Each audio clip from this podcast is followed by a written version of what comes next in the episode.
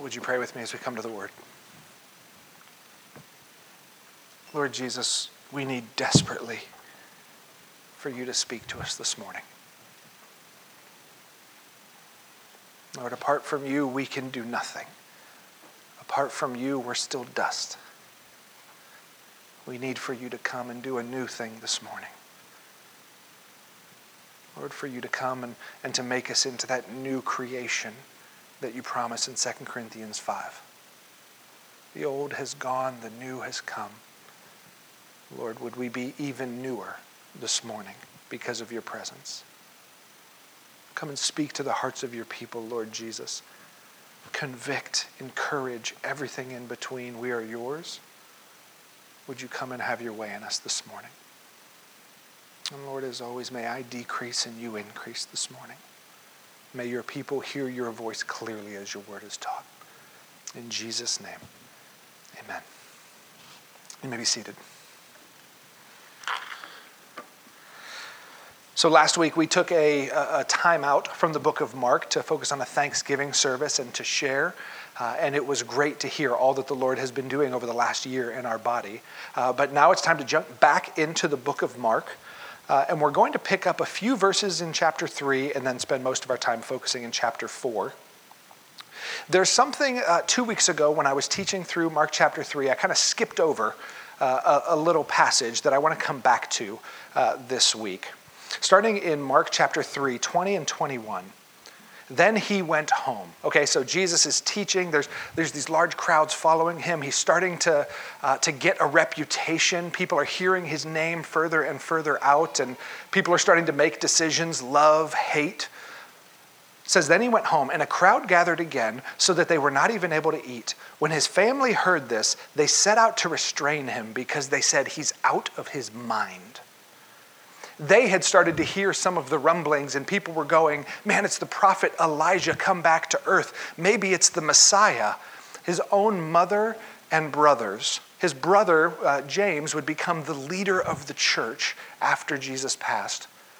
But now we find it way back in the beginning, and his own mother and brothers are going, He's out of his mind. What is he doing? He can't be teaching these things. He can't be letting people say these things about him. What is he doing?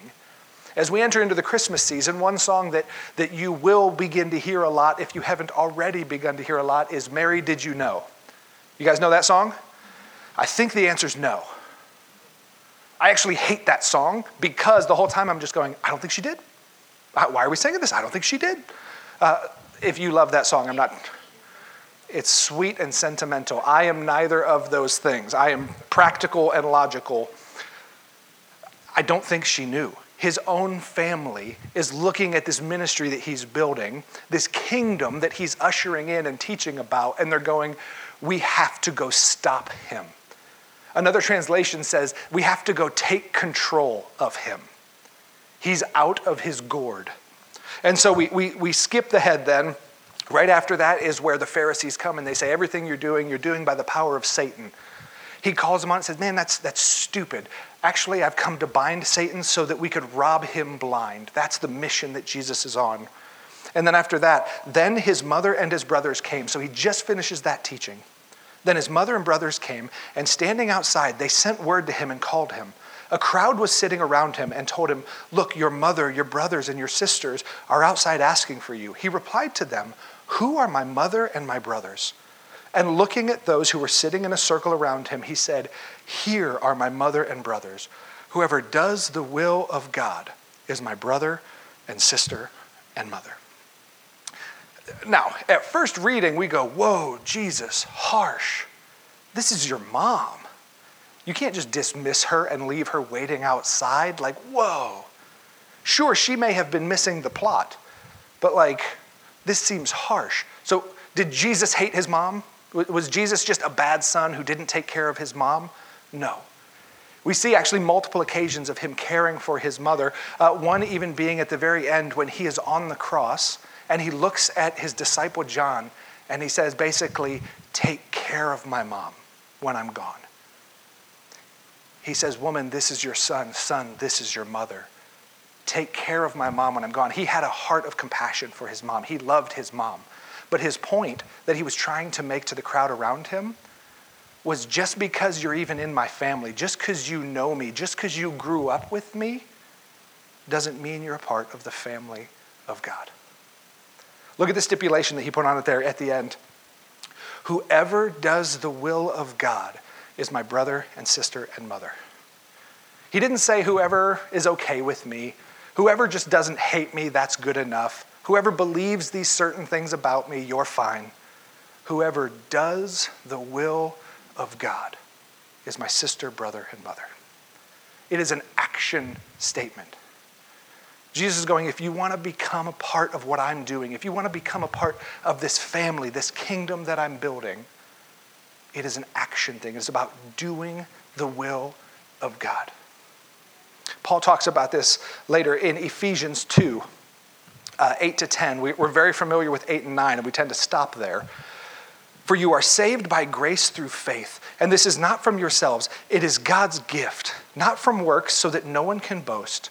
And then this part For we are his creation, created in Christ Jesus for good works, which he prepared ahead of time so that we should walk in them. Paul is saying the same thing Jesus is like, look, this whole being a part of God's family thing, it's not just about checking boxes, saying you believe this or you believe that. It's about doing the work that God has called you to, doing the will of my Father, Jesus would say. Accomplishing the good works that God has set out for you before you were even born, Paul would say. It is an action oriented faith that we have been called to. Just proximity, just showing up to church, just, just reading your Bible, just saying this or agreeing with that doesn't cut it. We are called to live out the will of God. This is what it is to be his sister, his brother, his mother. And, and, to illustrate the point, Jesus didn't want to just leave it there. People might be confused. So he goes on in chapter 4, starting in verse 1. He says this Again, he began to teach by the sea. Matthew says later that day. All right, so this isn't like not a lot of time has passed here. Jesus teaches this in the afternoon and goes, Hey, let's go out by the, by the sea so that more people can hear what I have to say. So again, he began to teach by the sea, and a very large crowd gathered around him. So he got into a boat on the sea and he sat down while the whole crowd was on the shore facing the sea. He taught them many things in parables, and in his teaching, he said to them, Listen, consider the sower who went out to sow. As he sowed, this occurred. Some seed fell along the path, and the bird came and ate it up. Other seed fell on rocky ground where it didn't have much soil. It sprang up right away, but since it didn't have deep soil, the sun, uh, when the sun came, it was scorched. And since it didn't have any root, it withered. Other seed fell among the thorns, and the thorns came up and choked it, and it didn't produce a crop. Still, others fell uh, on good soil and produced a crop that increased 30, 60, and 100 times what was sown. Then he said, Anyone who has ears to hear should listen. All right, so anytime Jesus says this, and it's a, it's a pretty regular occurrence when he's teaching, he goes, Anyone who has ears to hear should listen. That's his way of going, Don't miss it. Out of everything else I've taught today, don't miss this. If God gave you ears, use them. Listen to what I'm saying, is what he's trying to say. And his disciples, they understood the last part, and so they kind of circled up and they went, What'd you get from that? I don't know. I think we're supposed to plant flowers. I, am not sure. I don't know what he's talking about. And so his disciples come to Jesus and they go, We want to do what you're telling us to, but we have no idea what you're saying. We don't understand this parable. And we're going to talk next week about Jesus gives them a little explanation of why he used parables. But for those that followed him, he said, Let me break it down for you as clear as I can. So, picking up in verse 13, then he said to them, just his disciples, he kind of got them together in a group. Then he said to them, Don't you understand this parable? How then will you understand any of the parables? The sower sows the word. These are the ones along the path where the word is sown. When they hear, immediately Satan comes and takes away the word sown in them. And these are the ones sown on the rocky ground. When they hear the word, immediately they receive it with joy, but they have no root in themselves. They are short lived. When pressure or persecution comes because of the word, they immediately stumble. Others are sown among the thorns. These are the ones who hear the word, but the worries of this age, the seduction of wealth, and the desires of other things enter in and choke the word, and it becomes unfruitful. But the ones sown on the good ground are those who hear the word, welcome it, and produce a crop 30, 60, 100 times what was sown. So let, us take a look at this. There's, there's two ways of approaching this parable. I'm going to touch on one quickly, and we'll focus on the other one. Two ways of approaching this parable. The first one is this we're the sower. Jesus is telling us you should be out there sowing seed. Sh- to sow seed, literally, in that day, was they had a big bag of it, and it was just throwing it. They didn't have machines, they were just casting seed everywhere they went. And one approach to this parable is Jesus saying, You're to be the ones sowing the seed, the seed of the word, he says. Paul backs this up with uh, kind of an explanation of his ministry. In 1 Corinthians 3, there was a lot of fighting, and people were going, some were going, I follow Apollos, and I follow Paul, and everyone kind of had their favorite teachers. And Paul comes to them and he says this He says, Look, we, me and Apollos, we are nothing. I planted, Apollos watered, but God gave the growth. So neither the one who plants nor the one who waters is anything, but only God gives the growth. Now the one planting and the one watering are in one purpose, are one in purpose and each will receive his own reward according to his own labor. For we are God's co-workers. You are God's field and God's building. So Paul like would look at this parable and he goes, I am called to be the one sowing. We, we as believers are called to be sowing the seed of the word everywhere we go. Whether it's because nurses call us over and, and just hand it to us on a silver platter, whether it's because people just see the way that we live in our life demands an explanation, we are called to be those who sow the seed everywhere we go. That is one way to approach this parable, and it's a right way. But there's also a second way to approach it, and it's that we're the soil. So let's look at the four kinds of soil that Jesus describes here, because all of us find ourselves in one of these categories. And here's the thing sometimes in one area of our life, we're one, and in another area, we're a different one. We're complex creatures. But all of us find ourselves primarily in one of these categories. So the first is the path. Mark 4 4.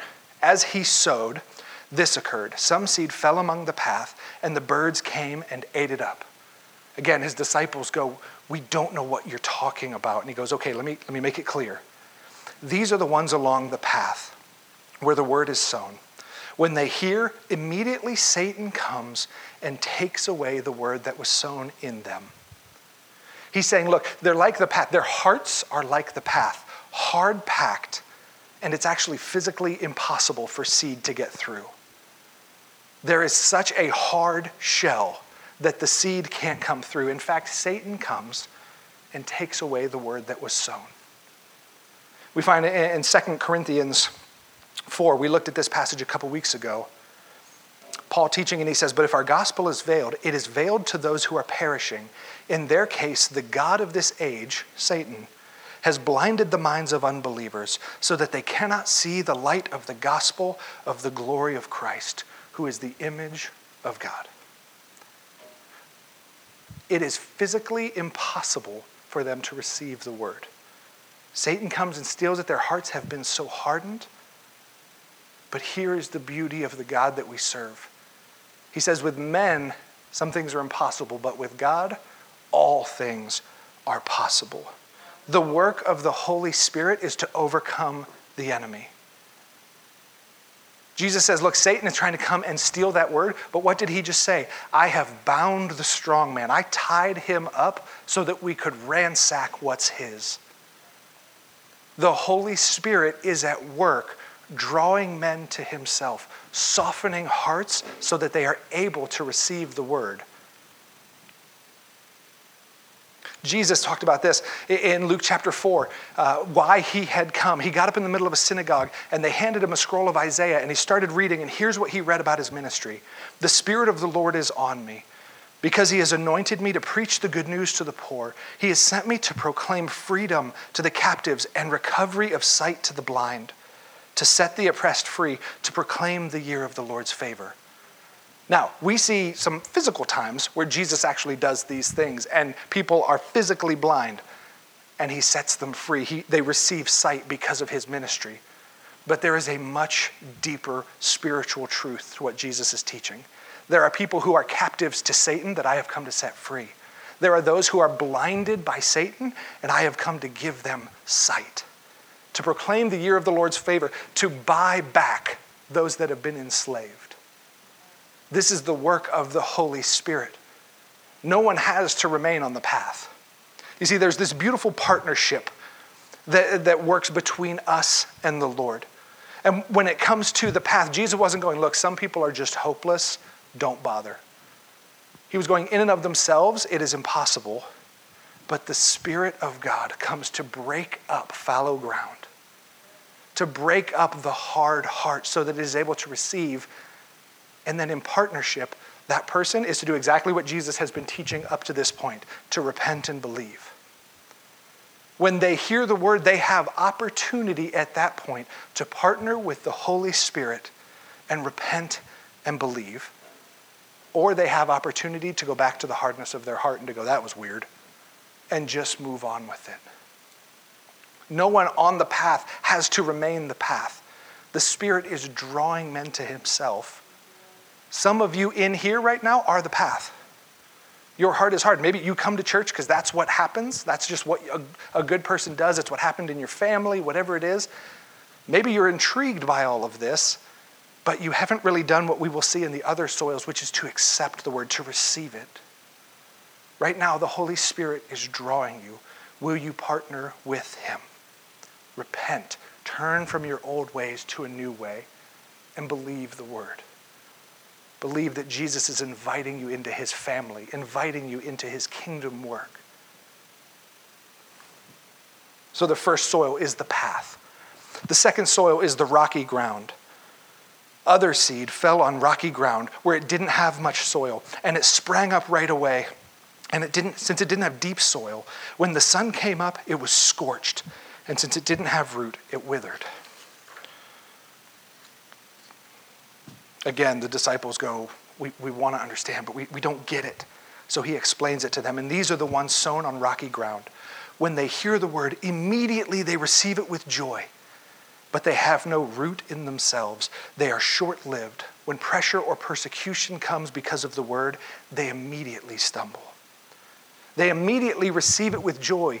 They hear God wants to set you free from your sin, God wants to give you life. Maybe they hear, hey, hell sounds real hot.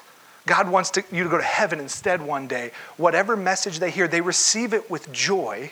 Yes, I want that but there is no effort to put down deep roots. It just remains this emotional decision, this thing that happened because the camp speaker was really good, because I was in a bad place and heaven sounded better than hell, whatever it may be, but there's no movement toward maturity. They remain in that just emotional state. It sounded good, it sounded like this joyful thing, so I took it, and that's as far as it went. They have no roots. He says they are short lived. When pressure or persecution comes, when the family member goes, What are you talking about? You're a Christian now. When, when the word makes clear that a change needs to happen in their life, they go, That's too much pressure. That's too big. I didn't sign up for that. And they're scorched by the sun because they have no root and they wither. There's the among the thorns, which is kind of a brother to the rocky ground. Other seed fell among thorns, and the thorns came up and choked it, and it didn't produce a crop. Again, the disciples, please be clear. So Jesus says, Others are sown among the thorns. These are the ones who hear the word, but the worries of this age, the seduction of wealth, and the desires for other things enter in and choke the word, and it becomes unfruitful.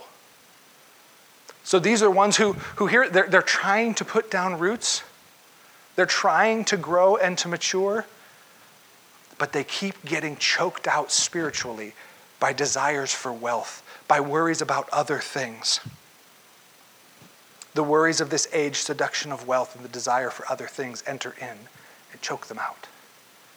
They don't have a singular focus. I am now a member of the kingdom, and the king's will is my will. What the king says to do, I will do.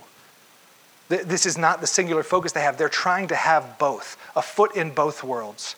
I want to be comfortable now and get eternal blessings later. I want to make it through this life without having to actually sacrifice or do anything hard. I just want good things now. They, they live in a state of competition instead of submission. All of those desires that come up, and listen, we all have desires. We all want nice things and comfort and health and for things to go smoothly. But instead of leaving those things in submission to, to Jesus, like Jesus did to the Father in Gethsemane, not my will, but your will be done, instead of putting those things into submission, they try to live in a state of competition. Okay, Jesus, I'll give you Sunday, but that means the rest of the, the, rest of the week is mine. You can have this money, but then I get to do whatever I want with this money. I'm trying to have it both ways. Be happy in this world and in the next. Have everything go smooth and easy in this world and be great in the next. And that is not how the kingdom works. We're called to sacrifice, we're called to put others above ourselves. We're called to, to give away and to be generous. And that will butt heads with the desires of this life desires for wealth and for comfort. You can't have both. And eventually, what Jesus says here is that it becomes choked out and unfruitful. Jesus says some harsh things later. We're going we're going to read them in the Gospels about plants that are unfruitful. He says they're really only good for one thing to be thrown into the fire and to be burned.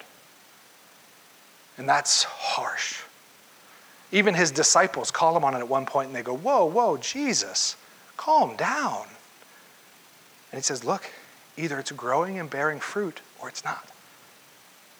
And I'm not trying to make some ultimatum of, again, if you've screwed up this week or if you're in a season where your will is in competition with the Lord and you haven't submitted it yet, like, oh man, you're out, you're destined for hell. I'm not trying to make that strong of a case. But what I'm trying to say is Jesus didn't leave us the option to try to please both masters, try to please myself and him. He said, There's only one king, there's only one master. Will we submit or will we compete? There's an instant gratification culture that we live in that, that, man, it sounds so appealing. I can have everything I want right now. Just click buy now on Amazon and it's all mine instead of waiting on the fulfilled promises of God. Lord, I am completely yours. Everything I have is yours. Every breath I have is yours. How are you calling me to live? You can't have both. One will choke out the other. Finally, Jesus gives us the good soil. It says, Still others fell on good ground, and it produced a crop that increased 30, 60, 100 times what was sown. He tells his disciples later, But the ones sown on good ground are those who hear the word, welcome it, and produce a crop 30, 60, 100 times what was sown. They hear the word and they welcome it. And listen, this isn't just talking about somebody tells you the gospel, the good news of Jesus, and you go, awesome, I'm in. Again, we've seen that. They receive it with joy, and that's as far as it goes. But living in a state of receiving the word of God and welcoming it in. Lord, what you tell me to be about, I'm in. What you tell me to set down, it's gone. My heart is a posture of submission, and I receive the word and I welcome it. Come and change me. Death to self. Like that, that is a tough selling point, but that is the gospel. Those who receive the word and welcome it and then produce a crop 30, 60, 100 times what was sown. Multiplication happens. Here's the way that a plant works. As a plant, you know, it begins as a seed, it starts to grow up, and when in good soil, when it has the conditions that it needs, it grows to maturity, and whether it grows flowers or fruit or vegetables or whatever it is, it drops its seed, and out of one plant, we then start to get many plants. He says, This is the way that it is supposed to be with believers. As we become the good soil with a singular focus on Him, we grow and mature and we begin to scatter seed and see kingdom change happening around us. And it, look, He doesn't just go, and then one or two other plants grow up. 30, 60, 100 times. Jesus' expectation isn't just, you know, you have a good week or a good month and now go sit down and rest for a while. He says the whole purpose of the plant maturing is to spread seed further and see more plants grow. This is, this is what it is to follow Jesus, to remove the rocks and the thorns out of our life so that we can grow deep roots and we can mature and begin to scatter seed and see others changed and transformed and come to life and grow and mature around us. And then they begin to scatter seed. And on and on it goes, and the kingdom is moved forward. We started with, with Jesus telling uh, those that were sitting around him, Look, you want to know who my mother, my brother, my, my, my, my sisters are? Those who do the will of God. Doing the will of God is producing a crop 30, 60, 100 times what was sown. That your life affects the lives of others 30, 60, 100 times over. And that we see new life growing up because we have chosen to live with a singular focus. Does this make sense, church? So, really, what we're looking at here, as Jesus shares this, it's a story of four responses. The path, initially, here's the good news of the gospel. Here's that Jesus is inviting them in and chooses to go, too hard. No thanks. I'll go back to what's easy, what's comfortable for me. They, they allow their heart to remain hard. And their response is actually no response. The rocky ground, they receive it with joy, but they don't do the hard work of putting down roots, of growing deep into who Jesus has called them to be. And as soon as persecution comes, as soon as pressure comes, they're scorched and they wither. The thorny ground, those who refuse to have a singular focus on Jesus. My life is about kingdom life, the end. They pray prayers, or they don't, excuse me, pray prayers like, Lord, if it's not from you, take it. If this desire isn't from you, I lay it down but they try to live in both worlds and they are choked out because of it. And then the good soil. Those who deal with the rocks and thorns, those who keep their eyes focused on the king, and their lives affect many others 30, 60, 100 times over. The, the point of this is only one response is acceptable. Jesus wasn't trying to go, look, there's bad, then there's okay, then there's the best. If you're rocky or thorny, eh, I'll see you in heaven, but it's okay. Jesus' whole point is going, these first three, they don't make it. They're scorched, they're withered, they're seeds that's just eaten by the birds. There's only one response to the kingdom invitation that will do, and that is a singular focus. Paul says in Galatians 2:20 he says, I have been crucified with Christ. I no longer live, but Christ lives in me. I'm dead. The desires that I have, every time they start to come up, I nail them to the cross. Because if they're not from Him, I don't have time for them. I live with a singular focus that people would see the King lived out in me, that my life would spread seed. As I grow and mature, other lives are changed because of it 30, 60, 100 times.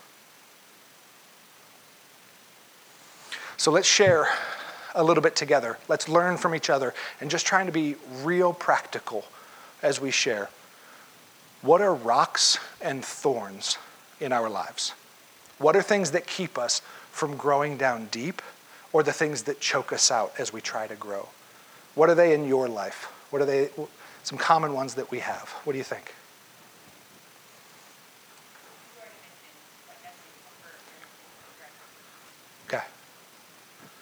Yeah, comfort and instant gratification is what she said. They will keep us from putting down roots and from growing up strong. What else? Busyness? Sure. Yeah, I mean, even he says it so clearly like just the concerns of this life and all the different things pulling our attention keep us from having that singular focus, and we will wither. What else?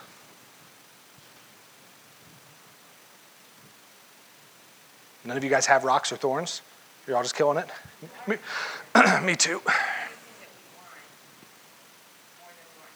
Sure.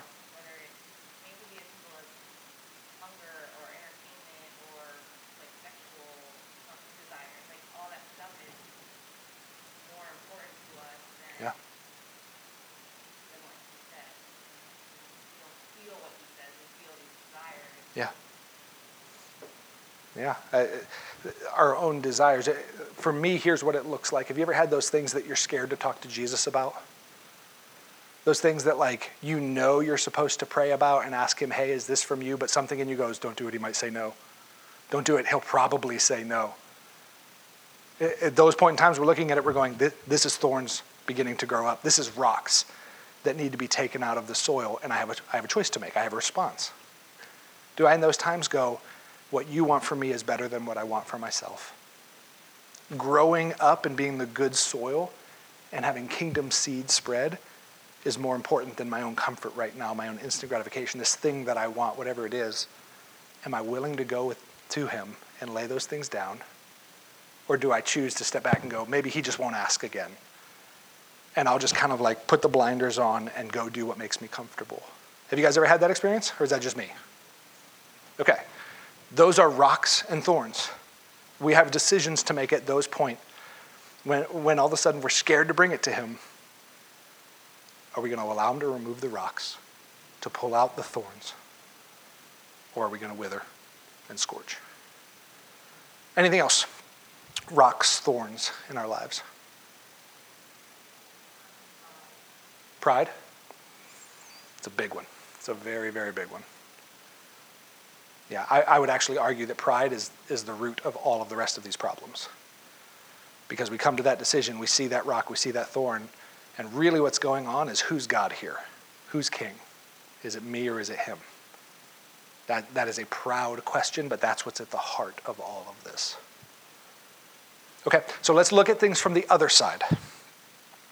There, here's some things that we need to be careful of, some things that we need to avoid, some of those things that will stunt our growth let's look at the other side. What does a harvest look like? A crop, as he refers to it there. Practically speaking, what does it look like in your life, in Elkins, whatever it is? If we were the kind of, of plant that was in good soil, grow up, and was seeing a crop born, what would that look like? Okay? Personally speaking, it would look like fruits of the Spirit. It, would look like people seeing the Holy Spirit when they look at me, not seeing me doing my best. Okay? What else? Sharing love with people? Yeah. What would be the fruit of that? So we get real good at, at sharing love. We get real good at casting that seed. What are some of the effects that happen? Death to life. Okay? We see people coming to faith. We see people coming to know Jesus, to accept and grow in Him. What else?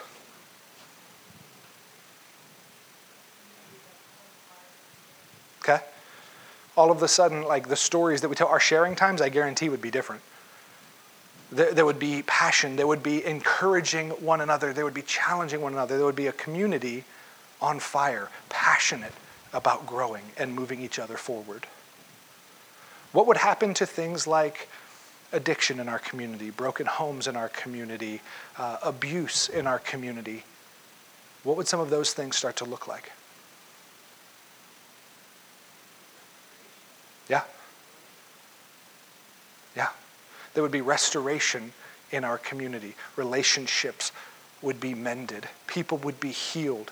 We, we look at it and we see it as Maybe it's a political problem. Maybe it's a monetary problem. If we just started this program, Elkins would get better. If we just did this or did that, Elkins would get better. Scripturally, what I find is if the church was the church, Elkins would get better. Not that this would ever be a perfect place free of sin, we're all still fallen people, but we would begin to see a decrease in the lostness, in the darkness around us. We would see true kingdom change happening. Because as I love my neighbor and begin to walk with my neighbor into transformation, and then they begin to walk with their family and their neighbors, all of a sudden this starts to have a whole community impact. The kind of community, honestly, that we've been praying about as a church for years now. The kind of differences that we want to see. But it starts here, not with somebody else doing something different, but with me.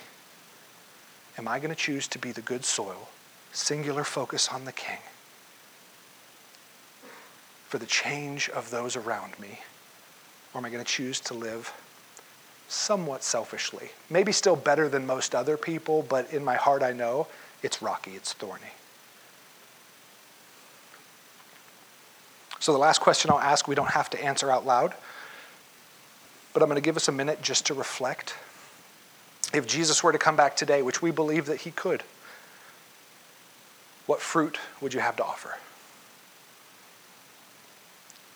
what fruit has there been? What kingdom change has happened in your own life, in your family, in your community, because of the way that you have chosen to follow Jesus?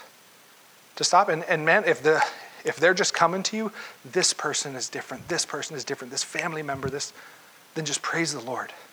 If they're not, then start asking Him, Lord, what are the rocks and thorns, and how do we remove them? because we are called to live the kind of lives that change the community that we're in, that bring the kingdom to life on earth as it is in heaven. So let's take a minute and just between you and the Lord, or if you're here with a family, you guys can discuss it. If Jesus returned today, what fruit would you have to offer?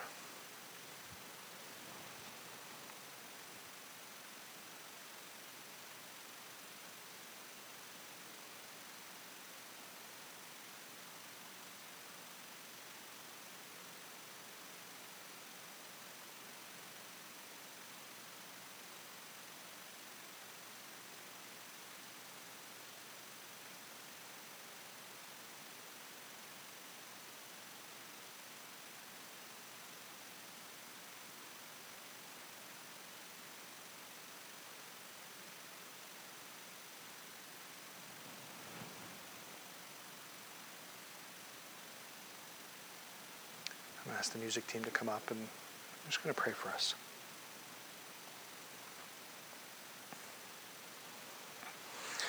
Lord Jesus, I hear this parable and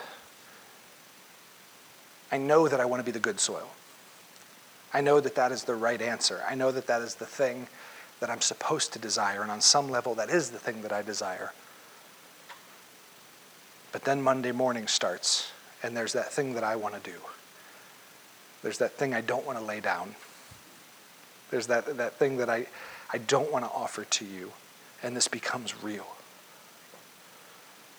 Would you lead us as a church through your Holy Spirit to lay down anything that's not of you, anything that hinders our growth?